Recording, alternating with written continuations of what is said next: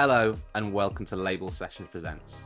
I'm Ian Montgomery, one of the co founders of Label Sessions. Label Sessions is a global platform that connects you to the best advice from the most interesting people, whether you want advice, mentoring, or ideas. In this episode, we have a conversation with Ramy Nassar. Ramy has been a leader in how artificial intelligence and machine learning factors into product design, digital services, platforms, and beyond. With a storied career, he's been the head of innovation for Mattel, He's founded his own venture called A Thousand Days Out that focuses on emerging technologies, how they can disrupt industries, and how strategic foresight can better prepare leaders for the future.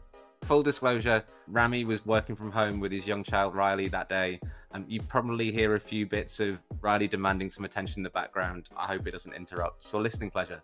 Nick from Label Sessions finds out what Ramy's all about. We will make a start. There we go. So, uh, Rami, you are one of those people that you have to describe with lots of commas or slashes because you do lots of different things. But uh, tell us a little bit about yourself. How, how, what are all the different things that you're up to right now? Yeah, uh, building a condo building. That's a fun challenge. Uh, so in the real estate space, um, former technology person who used to do a lot of work in the in the field of AI, but now everyone's an AI expert, and they figured that ChatGPT has solved all their problems, and they don't need people who understand math at all anymore. So put that a little bit on the back burner. And really, what I'm most passionate about right now is uh, future thinking, strategic foresight, whatever label you want to give it. But how do we imagine and think about what the world looks like in, in 5, 10, 15 years from now and, and build for that. Okay. And, and so did you in the past see yourself always on a path towards becoming a kind of strategic foresight person or uh, I actually thought those am I allowed to swear on this or not? Yeah, absolutely. Okay. I mean, yeah. So I, I, thought those people were shit because the the problem with foresight is that uh, people who, whether they are academically trained or not, in my case, uh, sometimes they'll call themselves futurists, which I hate the term because it implies that you know what the future will bring, and none of us do. We can read the tea leaves, we can pick up on trends and forces, but anyone who claims to predict the future, uh, well, missed out on a couple of big ones over the last five years, right? Yeah. Okay. Okay. So, so, so, what's the term you do like? So, you do like strategic foresight. You don't like futurism. Is that yeah. a fair playback? Yeah, I like, and I like futurist thinking. You know, I think that's a nice term too. Okay, okay. And you mentioned as well, there's the kind of there's different scenes of that, right? There's a kind of academic foresight thing going on. There's a kind of uh, sort of more trends-driven foresight. how would you describe the piece of it you're most comfortable with? For me, it's the practical side. So a little bit removed from the academic um, in the sense of I kind of want to know what these things mean to us, and that us being the team I'm working with, the board I'm working with, product I'm working on. What do these forces, trends, how do we? The biggest thing is how do we connect the dots? If we go back 10, 15 years into the past, start seeing those those trends emerging, can we extrapolate that forward? In fact, I actually I've always loved the word extrapolate, and now I feel like a copycat because Apple has just produced a TV series called Extrapolations that is quite literally, you know, foresight and sci-fi uh, in action made into a into a dystopian-ish future. Yeah. Okay. Okay. And, and actually, it's interesting for some people when they hear this kind of topic. I mean, what does the doing of strategic foresight actually involve? Like, what happens when someone gives you an area to look at? the funny thing is, the way I go about it, we spend more time looking back than we do looking forward. Uh, the answers are often in the rearview mirror, at least the things that point us toward the answer, right? Those trends, those patterns, those dots we can connect. Uh, I'll give you a brilliant, brief little example. Um, the notion of uh, Chat GPT, right? Sonic, there's many, like any sort of large language model. Yeah, they've kind of gotten good in the last 18 to 24 months. I've got a terrific little three volume sci fi series by a Canadian author. I'm Canadian. Uh, written, I want to say 2000, I should look it up, 2006 7 kind of time frame that fully, I won't say predicted, but imagine this world. And in fact, the, the brilliant thing about the story, it's, it's called the WWW series, which is actually not World Wide Web. It's Wake, Watch, and Wonder, the titles of the three individual books.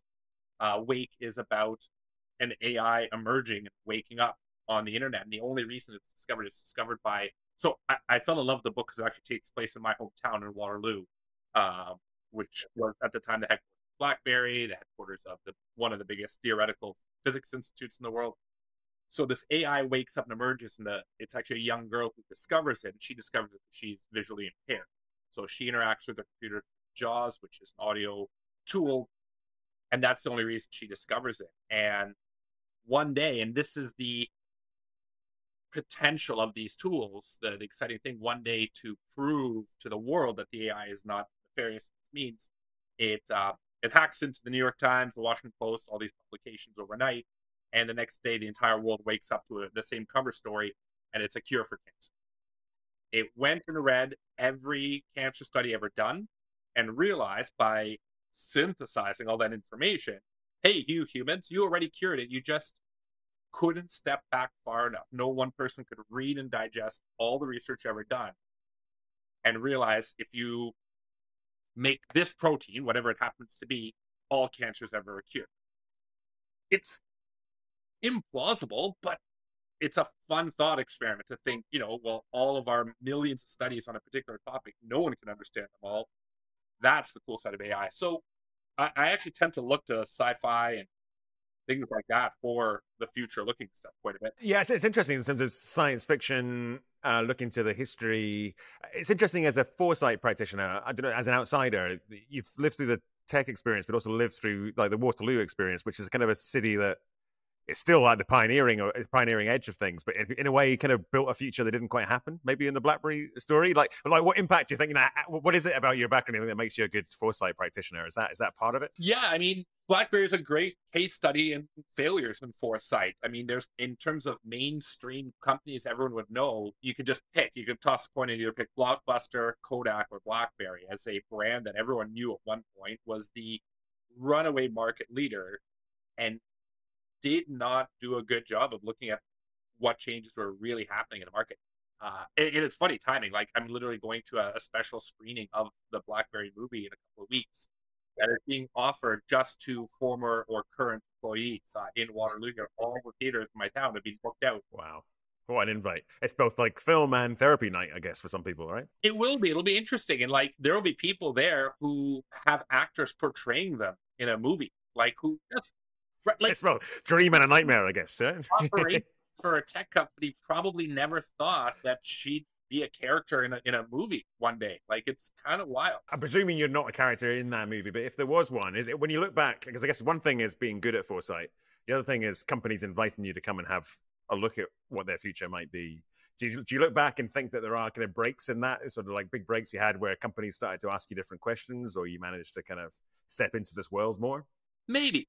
I mean, the challenge with foresight is hindsight's easy, right? We can dissect BlackBerry or Blockbuster or Kodak any of those and see all the things that went wrong, right? BlackBerry's easy. They just underestimated the consumer drive for devices. BlackBerry believed that corporates would pay for the devices to have enterprise server connected devices, and that one day everyone would just have their personal phone and a corporate device. Big companies, right? JP Morgan and Bank of America, I, did a lot of financial sector stuff, who are buying five, 10, 20,000 devices at a time, realize, hey, if we don't need to buy these 20,000 Blackberries and all our employees just bring their own insert smartphone name here, that is a major line savings. And we will figure out the security as we go.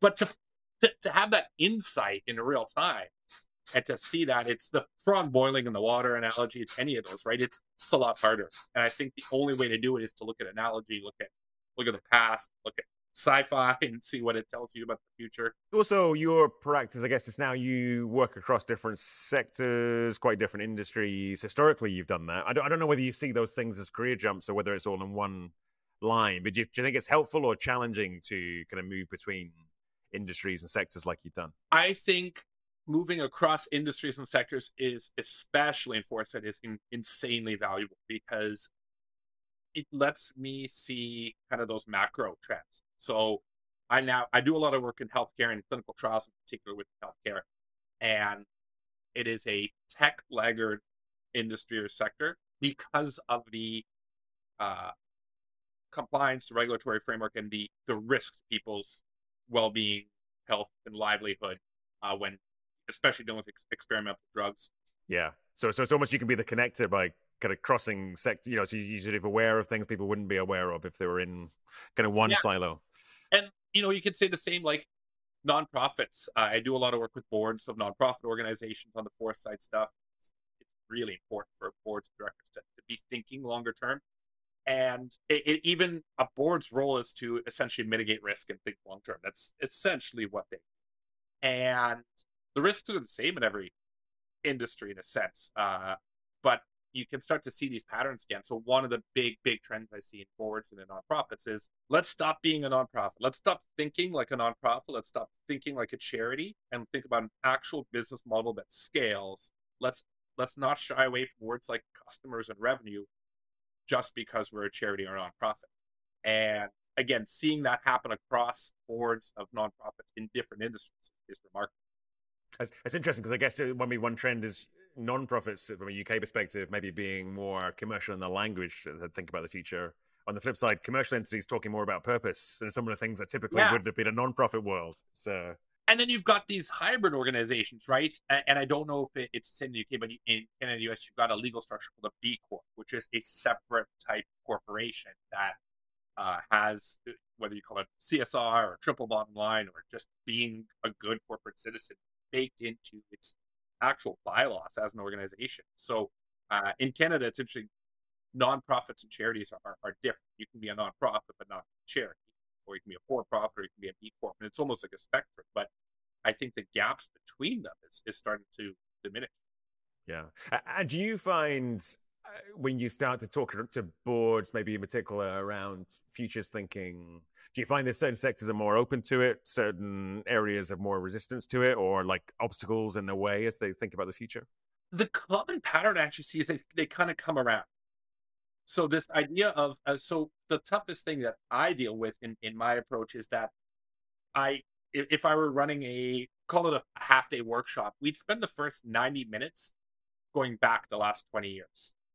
And I can see people grumbling and mumbling under their breath and not knowing why we're doing that exercise, what that has to do with anything. And then there's this moment where kind of the dots start to connect as they go back far enough in time that it starts to make sense and they can literally extrapolate that that same trend line forward and start to yeah not predict but start to anticipate what changes might uh, impact that's the hardest thing Right. Okay. So it's, it's, almost like a the, the sort of the human beings in the room rather than the industry that they're in that shapes that, I guess. Yeah, and then I I also have a massive aversion to the phrase trust the process. I won't say it as much as I often want to tell people to please just I wouldn't be here, you wouldn't have hired me if I didn't somewhat know what I'm doing. But I won't ask people to trust me. I just try to so I have I recently once said I refuse to say trust the process, but me telling you that refusal read between the yeah, lines. yeah. Communicate some of that. You kind of the words are in there, just just Yeah. cloaked in a different way. so yeah, so so it's interesting. Sometimes when we're doing these profiles of people, it can sound to the outside world like you know you kind of found your way into this foresight thing. You then do that with global companies all over the world. There must have been some challenges along the way. When you look back, do you, are there times you think actually this was you know were there tough times that lead into having a global foresight practice like you have now? Absolutely. I think building any business does. Um, for me, my approach has always been as one area of pseudo expertise starts to either fade away, become less interesting, or get commoditized, I gradually step to another. So there wouldn't be a point in time where I said I no longer do design thinking workshops. I now do foresight ones, but certainly over the last five, seven years, everyone out there thinks they know how to do design thinking. They all say human centered design is how they do things. Some do, some don't. Uh, I'm sure you see the same. But also, what motivates you in that? Because some people might see the current situation as, "Hey, I've been talking about AI for a while. Loads of people are talking about AI now. Uh, that's a great thing. I can go and just share my story at a bigger level." Whereas clearly, there's something in it which you think uh, it's less fun now. So, so what is it that, that motivates you?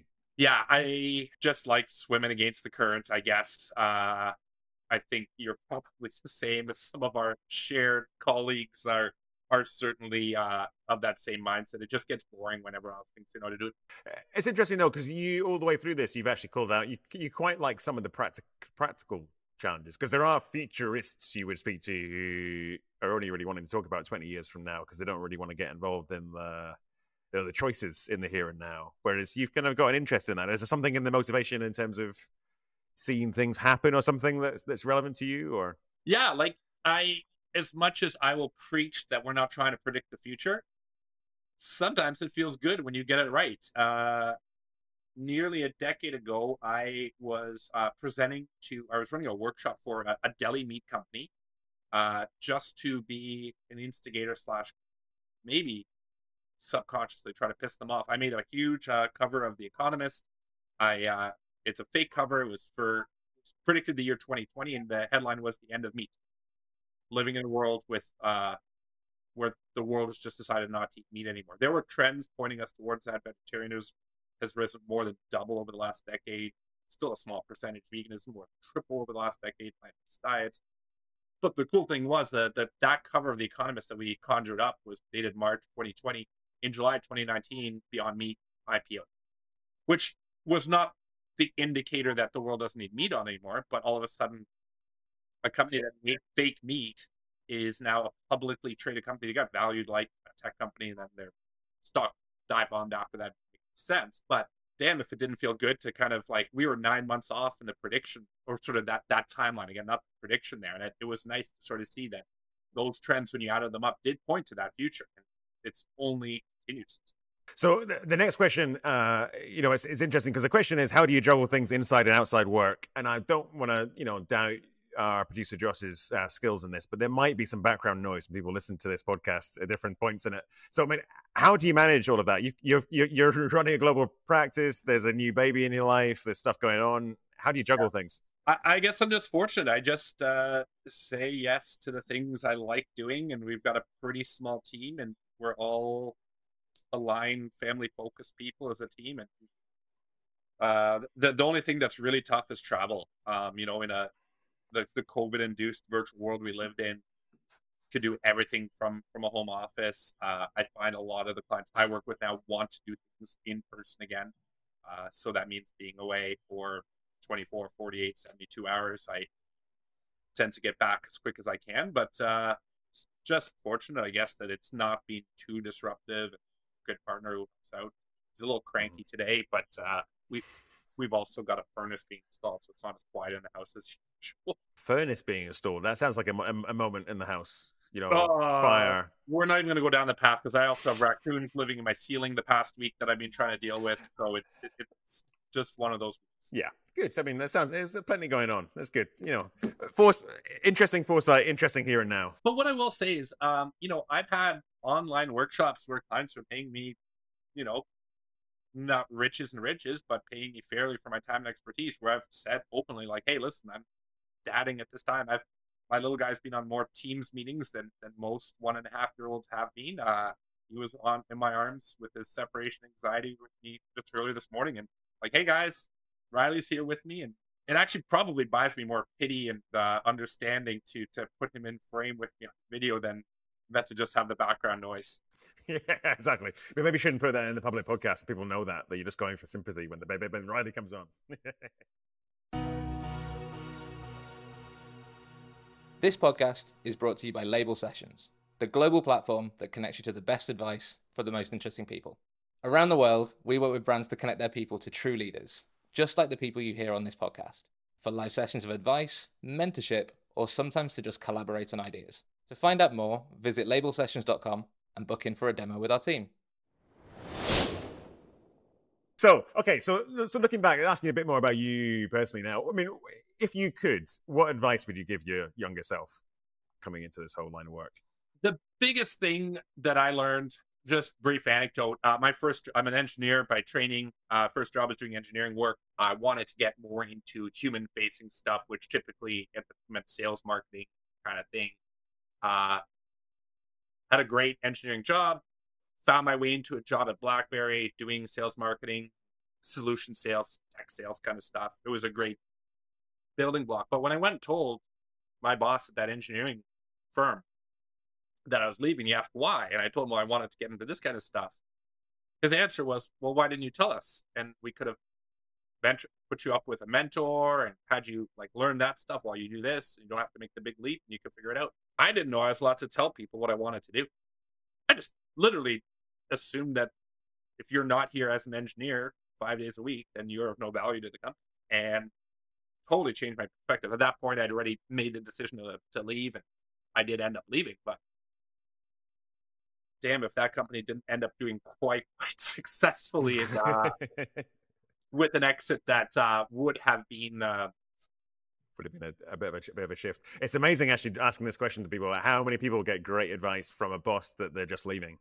Like once it's beyond the transactional work stuff anymore, things open up. Just didn't know that that was an okay thing to do. My twenty three or four year old self just would have thought that you get in trouble for that. You can't tell people what you want to do for a living, what you're passionate about. Got hired to do this, and this is what you do. So that led to just no longer caring. So the next time, uh, years later, I had a team. I was working for an agency. I had a team of 70 people, a bunch of directors reporting into me. And I just got tired of doing performance reviews and talking about their problems. So I went to our CEO and said, listen, uh, someone else needs to manage all these people. I will bill out on client work enough to pay my own salary. And the rest of the time, I just want to do other stuff that may or may not be of benefit to us as a company, but I won't cost you any money. And there's probably a win-win relationship here.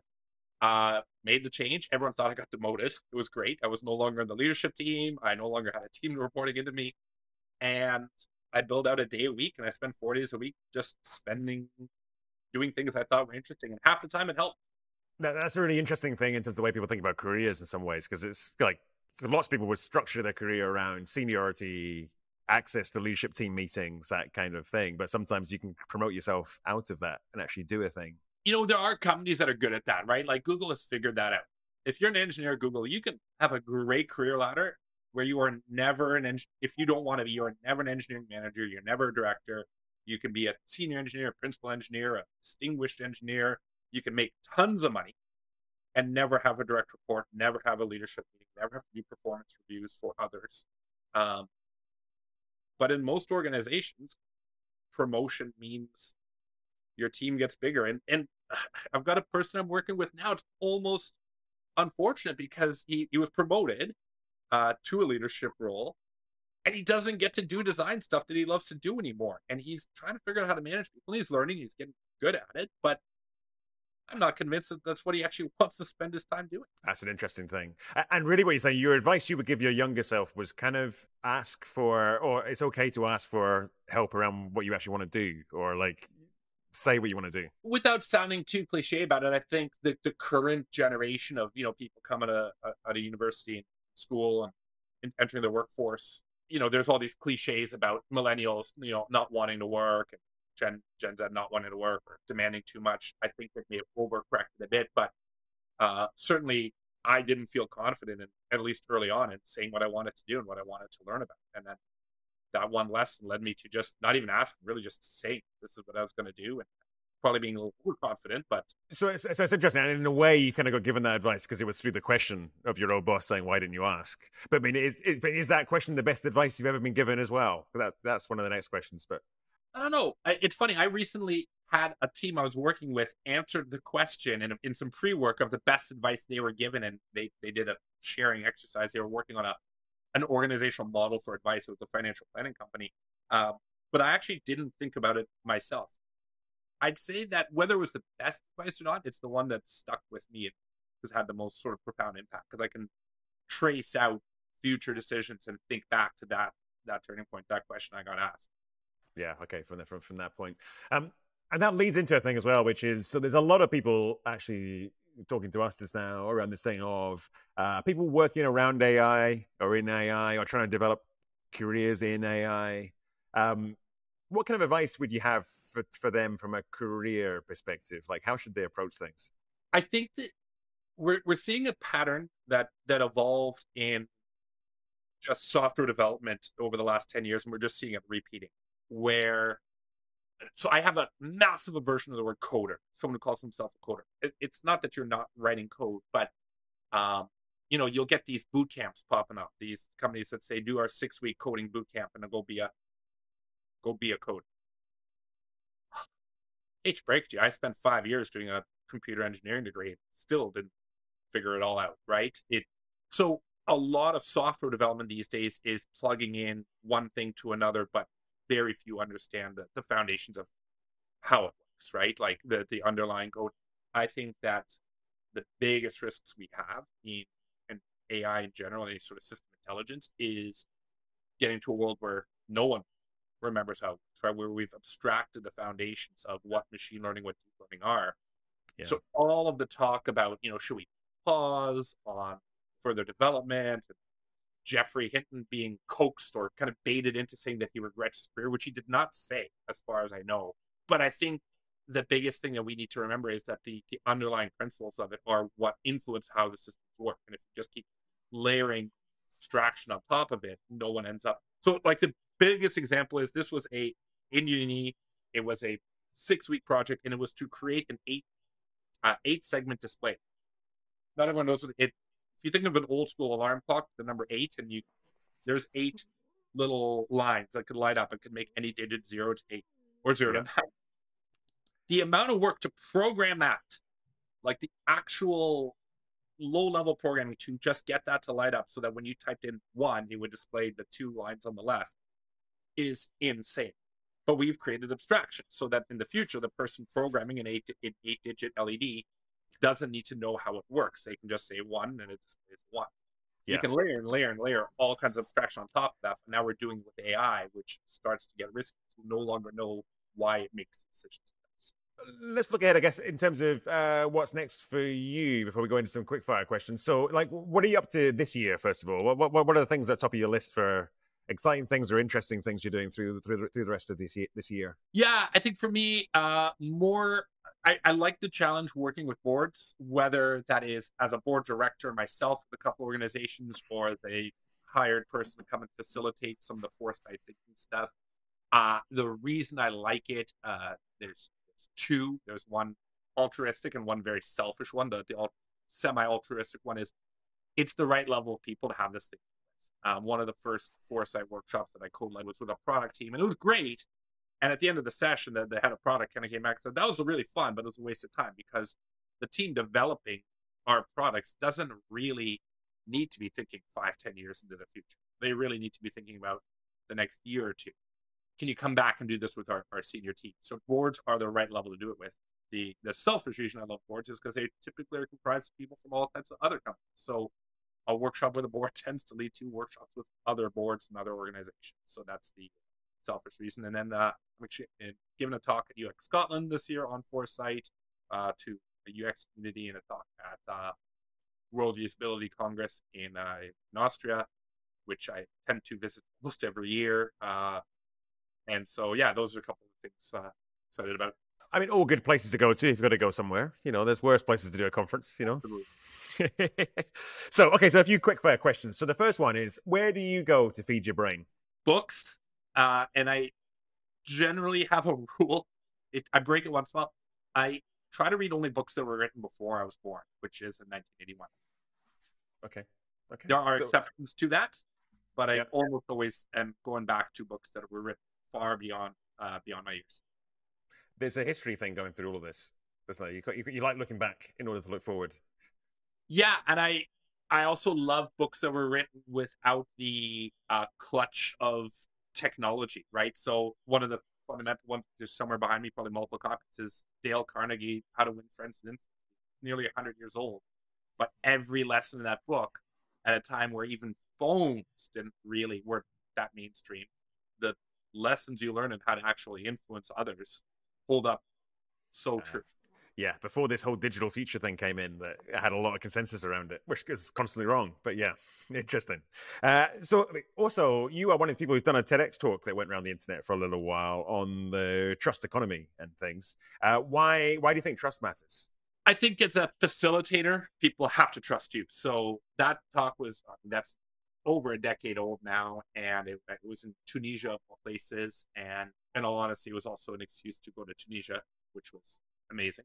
Uh, but I think that facilitation. I, I speak French. Facilitation comes from. Well, I don't actually know what comes from, but facile is in French means easy to make something easy and to help have to be trusted to make a process easy is what I think facilitation has. And uh, you can't do it if they don't. Now we've done our research on you. So another statement you made at one stage, which was that if you had five minutes to teach someone anything, you'd teach them how to make a great elevator pitch. What Oh, what, yeah. what, what what are the makings of a great elevator pitch? I use this. I used it yesterday. I use it three times a week, probably in workshops as an icebreaker. So, uh, the, the the very brief backstory is I once found myself on stage with Elon Musk before he was crazy. Uh, When he was less crazy, let's say, um, I volunteered an audience of 2,500 people. They asked for volunteers. I was going to put my hand. Yeah, I'll go up and do whatever. And he asked me to pitch something. He told me I did a shit job. And then he gave me seven words, and I now teach everyone those seven words. And it's you know how well we sow that. So if you give me those seven words, uh, just what they do is they set out the problem, they set out your solution, and then they remind the person why your solution matters to that problem. And the problem is that when you ask people to do an elevator pitch without that, they only talk about their solution, they don't contextualize it with a real problem. Good. Uh, what was the last tech purchase you made that changed your life? Well, I, I've become a bit of a luddite lately. The the last tech purchase I made, I don't know if it changed my life, was the this microphone here. Uh, I- can't say it changed my life. It might have improved the audio fidelity a bit. Um, you know what? I'm looking at it. Uh, I, I didn't buy my my wife bought it for me as a gift, a, a telescope. Um, it, it's Oh.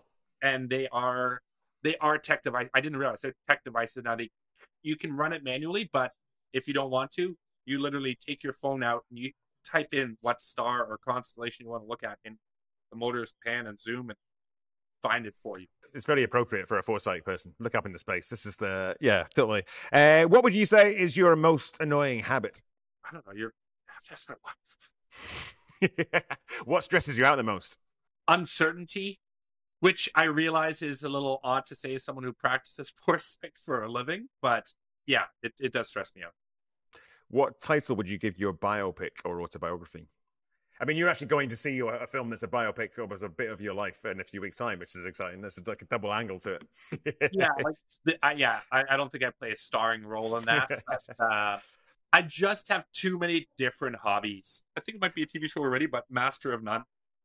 All right, okay. Notion of generalism. I think also I just have too many hobbies is a great, but is a great autobiography title. I mean, that's uh, I'm better at more things than a lot of people, but I don't have a single thing I'm really good at. And I'm perfectly happy as such. two more questions, a bit reflective. The first one is, what are you most proud of in life? Family. I mean, he's still crying right now. It's not been the best day for him, but uh, yeah, absolutely. And then finally, what does your ideal day off look like? It's certainly not at home. It's somewhere else in the world. I, I'm flying out tomorrow for for a holiday with the family. Uh, so it's it's probably going for a run or a bike ride in a place that I've never been or rarely go to. It's a beautiful segue into the end. So uh, thanks very much. It's been good to get to know you better. Yeah, thanks, Nick. So that concludes Label Sessions Presents. Be sure to follow and subscribe to the podcast, no matter your platform. And of course, start your journey with us today at labelsessions.com.